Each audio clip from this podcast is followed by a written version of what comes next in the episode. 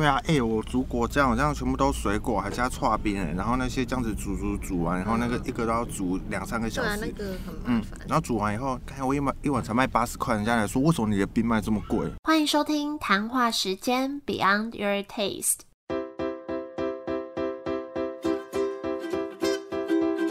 我是佩佩，谈话时间是我和 Irene 创立的美食平台，我们将会在这里挖掘美味餐点以外的小巧思与故事。今天要来介绍宜兰一间很可爱的店，叫做小山丘。其实这是今年出去哇卡伊里的时候他们介绍的，就是宜兰的一家咖喱专卖店。但因为后来都没有机会再去宜兰，是这次想说好可以在我的店开幕前去宜兰一下，所以就想说一定要趁这个机会去访谈他们。那这是一间专卖刨冰的店，比较不一样的是他们的口味都是用纯天然的自制果酱去做的。然后大家也也可以猜猜看为什么店名会叫小山丘，就请老板阿哲来跟我们分享。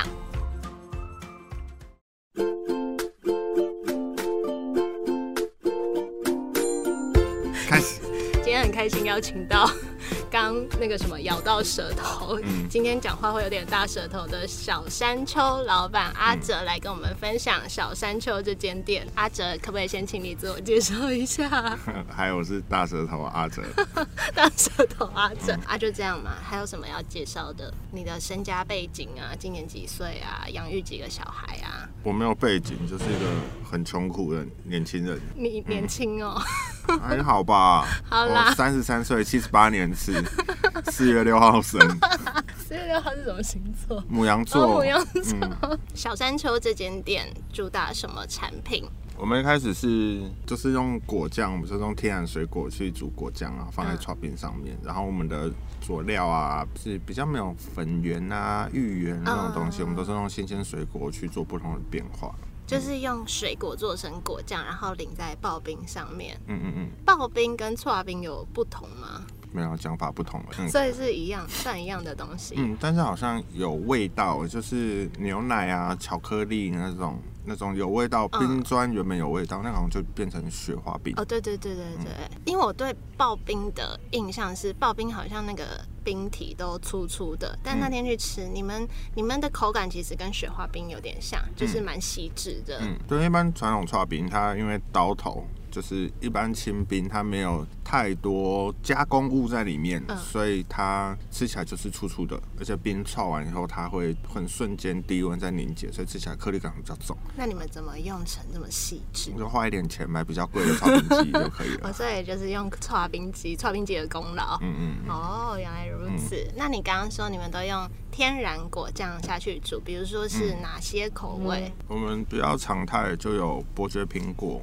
然后其他可能就照时节，比如说像秋冬在换季那时候水果比较少，嗯，那我们就会再有一些莓果啊，就是莓果凤梨啊，嗯、然后冬天会有草莓啊，夏天有芒果啊这样子。像一般人可能就是苹果或者是伯爵，但是你们会搭配一些蛮巧妙的组合，嗯、就是会加入我们个人的喜好啦。是有一直去测试说啊这两个东西是搭的。我觉得是平常吃东西的累积，嗯，我们平常就喜欢吃一些以茶，像焙茶或者是抹茶那种东西，嗯，所以心里面大概脑子会有一个画面，它出来会是什么味道哦，嗯，但是像我就非常不喜欢肉桂，所以我的苹果就没有肉桂。像我太太还是马来西亚人，所以我的芒果就加入一点南洋味，我弄椰奶去煮炼乳，哦、所以它吃起来会有点椰子味。嗯，嗯，上次你是给我吃伯爵苹果，然后里面还有那个苹果腌，算腌制的苹果片吗？它是苹果去炒焦糖，炒成一颗一颗的。哦，然后还有莓果凤梨，我我觉得我也是第一次吃到莓果加凤梨的组合，然后也觉得蛮新奇的。不然莓果通常大家吃完会觉得有一点酸，所以就用点凤梨去中和，让它层次更丰富。不然单点凤梨的东西我不太会点，但是我觉得那天吃我蛮喜欢那个味道的。然后像我另外还有一个是凤梨柠檬，凤梨柠檬是我很喜欢喝的果汁，富含维他命 C 跟膳食纤维，推。然后凤梨柠檬吃完以后酸酸的，酸完以后我就觉得好像少了一点什么，所以我们最上面就撒了海盐。就让它咸咸，有点像台湾传统蜜饯的感觉。然后一开始会有点咸甜酸，吃到中间我还有凤梨果酱，所以那个甜的厚度又再出来，就是层次比较多一点。甜的东西加咸的真的蛮好吃的，比如说饼干加点海盐，因为我们有在做饼干，然后就加点海盐，我就觉得整个对，因为你知道甜就很无聊，对，会腻、呃。我发现我好像不太能发特跟的的音，好痛、喔。我可以不要剪掉吗？而且其实我不太敢讲，我那天我小孩八个月，那我就想说，好，这八个月我都没有去打过一次篮球。那天就说，哎、欸、呦，今天宜兰终于没下雨，我要去打篮球。然后我太太说 ，OK OK， 我就很开心就去了，然后很坎坷哦。一开始打第一场还没打完，我鞋子就爆了，因为太久没穿鞋底氧化，整个鞋垫就掉了。然后想说，看怎么会这样子？还好我有两双球鞋。我骑车回家，再拿另外一些另另外一双球鞋，再去球场，然后我就觉得我今年接到打篮球，第二场还没打完，然后我就被人家架拐子，靠到下巴，然后直接咬下去，然后就哦，然后哦好痛哦！真的是不要去打篮球哎、欸，嗯、好好顾小孩吧。嗯，然后我回家我不敢讲，我太太我说你怎么了？然后我就说哦没有，我刚刚好像不小心咬到舌头，然后他就说哦是哦，然后我就一直扶着下巴，他说你下巴怎么？我说没有，我刚被我女儿踢到。所以他现在知道了吗？他不知道啊，他不知道。那我可以不要剪掉吗？但不行啊，随便了。讲到哪里啊？又打断我哦！你刚刚说到果汁，然后那天你们有说，其实你们的刨冰融化就变成很像外面卖的那种果汁，我觉得蛮酷的。因为每次吃冰都很想赶快吃完，因为怕融化就不好吃了。嗯、可是我自己吃冰会有个状况是，可能吃到后面会没有味道。对啊，就麻痹了。嗯对对对，然后但是它有果酱、有果肉，然后有果汁，然后果酱其实它很重要的保存方式，它可以放很久，就是因为它的甜度很高，加了很多糖。啊，我们是有做一点点减糖啦，但是它那种比较高浓度的糖，最后跟冰融化在一起，我觉得果汁也蛮不错的。嗯，你为什么会想卖刨冰啊？我觉得为什么不是雪花冰或双麒麟？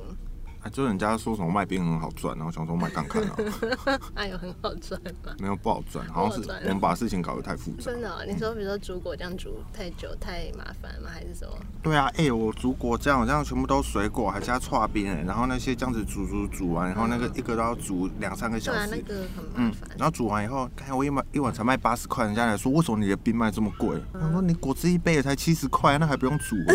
那你可不可以跟我们分享一下这个小山丘的命名由来？没有，那时候年少轻狂啊，想说小山丘横批小山丘，倒着念秋山小，好像很好像很好笑。哎、欸，大家会知道吗？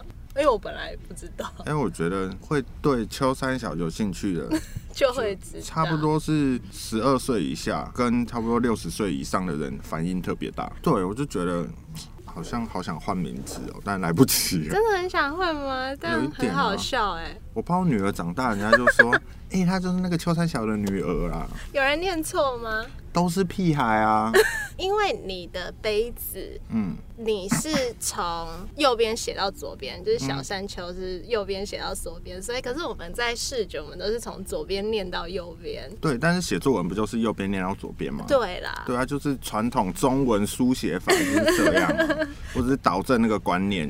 但我很喜欢你翻成英文的名字，就是What the hell？对啊，我觉得真的很酷哎、欸。嗯，然后就会有人来问啊，然后就那种夏天，我已经忙了一整天，老板。为什么你的中文由右写到左，英文从左写到右？啊，你到底叫小山丘还是秋山小？然后你他妈都知道了。好，大家可以去看看他们的精心的品牌设计。那是你自己设计的吗？我说一些形象 logo 识别。嗯 ，logo 就我找朋友帮我画的。哦、嗯，因为因为我不会画画。阿哲，嗯，是室内设计师、空间设计师，嗯，我不会做平面。哦，你不会做平面，那应该也算是蛮有美感的人。没有，还好普通啦。那骗假骗假，你们在设计什么？设计就是把人家弄一个房子出来这样子。那为什么做设计师做一做会跑出来卖冰？嗯，本来就想创业嘛。其实本来不想创业，我到现在创业，我也不是一个。就是每天晚上想，我也不是一个想创业的人，嗯嗯，我只是很单纯想把事情做好，然后我想要把我的生活尽量简单化，就这样子而已。但是做室内设计真的是太复杂了。怎么的复杂法？就是人很复杂、啊，你说要对应很多有的没的的人，嗯、我就想把事情做好，但是我常常还要去管人的情绪，哦、但我觉得那不是我应该要去管的东西。你情绪不好，那是、嗯嗯、那是你的问题啊，对啊。所以你才会开始有一个就是自己出来做其他事情的念头。嗯，至少我不用再看客人脸色，我也不用再看老板脸色。嗯，那这样我比较开心吗？有。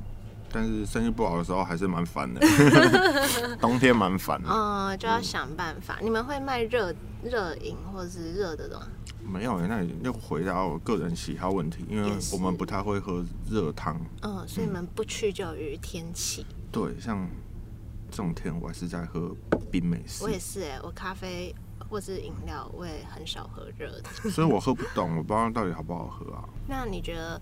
这间店有没有哪个角落或是哪个元素，如果你没有因为过去的经验跟技能，是很难诞生在这间店里面的？一定有，而且我觉得就是人生最好玩的时候，应该就是是你在你最穷的时候吧。怎么说、嗯？就像我们店里面很多东西都是我们自己做的，嗯嗯然后包括铁门啊，一开始锈乱七八糟，我们就先打磨啊、抛光啊、再上漆啊，然后到我们店里面的那个滑门，你那天拖不动的那个门也是我们自己做的，然后包括外面的布置啊，就看起来很土炮，但是那些都是新鲜、啊。我觉得这样很有温度，就是看得出来都是手做出来的东西。预算不高，就是自己做，就讲可以降低很多啊。因为做个亚克力什么，就都是钱。亚克力好贵哦、喔，超贵的哎、欸！哎、欸，你如果没有真的去参与装潢，你不知道这个每分、嗯、每个角落都是钱。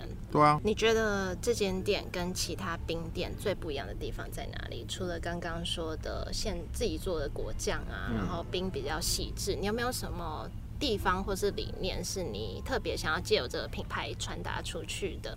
因为我们的品牌其实就跟我本人一样，非常的粗糙啊，就是我们很低俗，我们只是为了赚钱这样子。最好是啊。嗯、但讲到冰店，我觉得每间店本来就是大家老板喜欢的东西不一样，做出来的东西也都会不一样，嗯、就是大家都很有特色。你是会跟客人有互动的人吗？还是看我那一天的舌头状况？真是为难你了。刚刚有介绍到口味嘛？你会推荐第一次去的客人怎么点点什么？嗯，就知道顺序点啊，就从第一个开始吃啊。所以然后伯爵苹果啊，只能只会去一次。那我觉得就吃伯爵苹果。你是伯爵苹果是你最有自信的一个口味。哎，跟正跟正，先从季节水果开始吃好了，不然过了就没了。过吃完了才要吃伯爵苹果。嗯，你们总共有几个口味啊？伯爵苹果，然后野莓凤梨。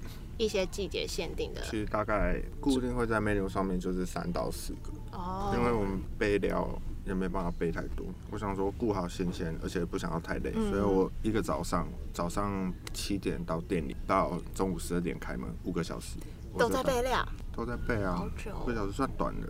五个小时只能备，如果夏天的话，只能备卖到下午三点多而已。所以十二点到三点变成我在外面，我太太在里面备料。要继续煮，不然可能三四点卖完，后后面就没有人。哇，这么难背、嗯！而且你不能玩瘦、哦，你玩瘦会被给一颗星评价，那些人超难取悦。哈，你只看三个小时哦，对啊，我不要那。我觉得只要是跟手工相关的东西，备料都很辛苦。吓到，没有做过餐饮业的时候吓到。那如果听众正在你们店里面，嗯，吃你们的冰，你有没有干嘛？吃我的冰听 podcast 吗？可以呀、啊，哎、欸，我都有做那个 Q R code 小立牌，它只要扫描就可以马上听到你今天大舌头的录音。哦，阿兹卡西呢？好啦，哦、那你觉得他如果正在吃冰的又边听的同时，嗯、你会希望他发现什么小？巧思吗？也没有、欸，我觉得就好好的认真吃，就是或者你跟朋友聊天，就这样一起吃。应该说不管你怎么吃啊，如果我觉得还可以的话，你就把冰吃完这样。常常你去回收的时候，就客人的时候，对我发现剩一点点，让我都觉得还好，但是一整晚都在那边，我就想说有点难过。对啊，我哪里不够好吗？你回来。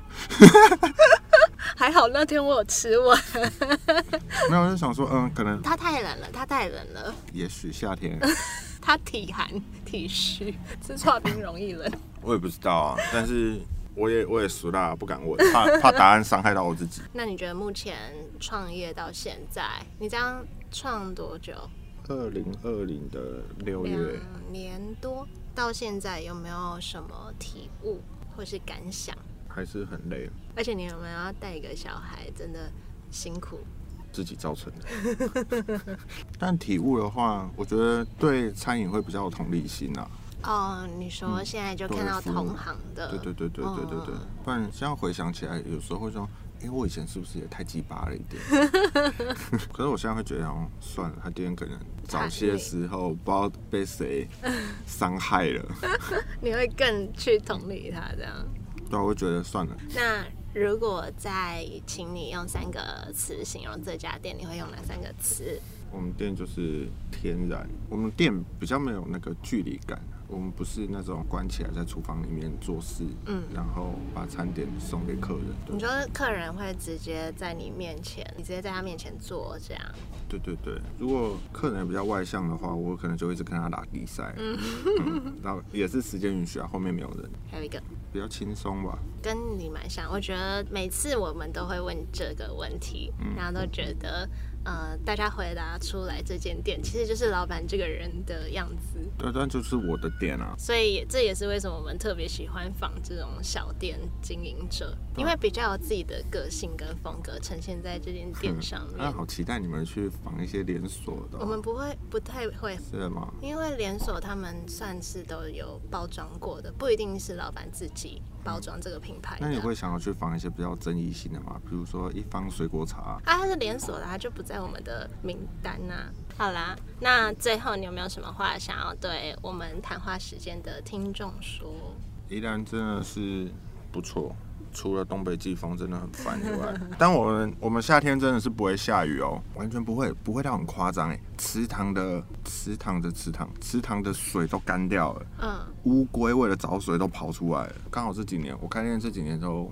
没有台风了，好哟，所以去宜兰要记得去罗东。嗯，不用特地来啦，就是要特地去啦。天气很热，你想刚好想吃冰再来就好了。哎呦，今天我们佛系经营，先谢谢阿哲的佛系分享，谢谢大家，拜拜。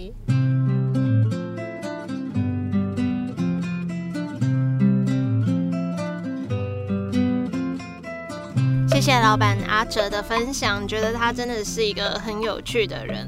我也是第一次吃到这种纯果酱去做的刨冰，以前好像都是用那种比如说糖浆啊，或是呃像抹茶的水啊去做的。